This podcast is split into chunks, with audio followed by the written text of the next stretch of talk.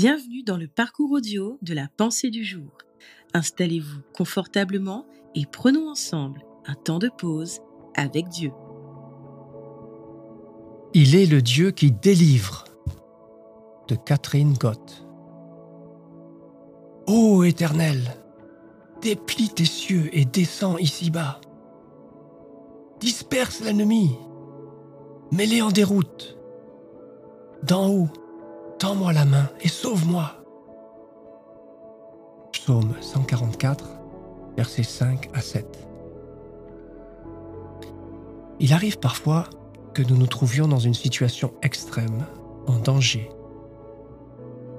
Nous ne sommes alors pas en mesure de faire appel à des secours humains et il nous faut réagir vite et bien.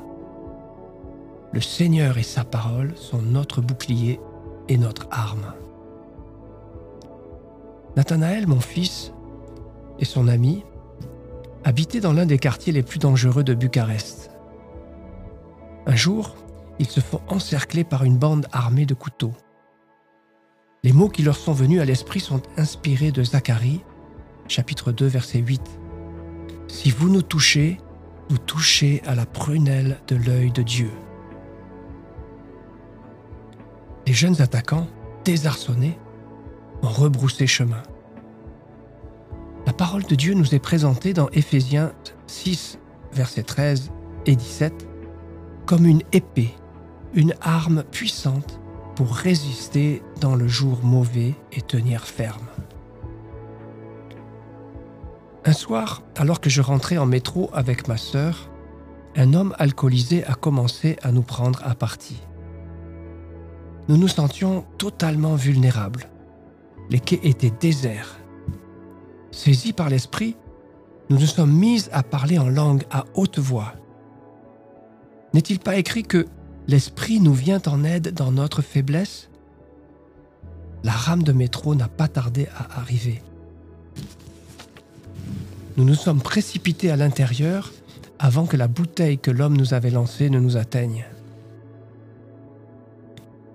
Une amie m'a raconté qu'une nuit, elle est sortie marcher car elle ne parvenait pas à dormir. C'est alors qu'elle a rencontré un individu animé de mauvaises intentions. Elle ne se laissa pas intimider et prit autorité au nom de Jésus, s'inspirant de l'exemple de Pierre dans Acte 3, verset 6.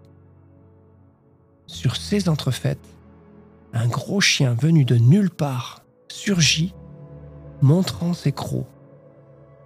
L'agresseur, pris de panique, a détalé.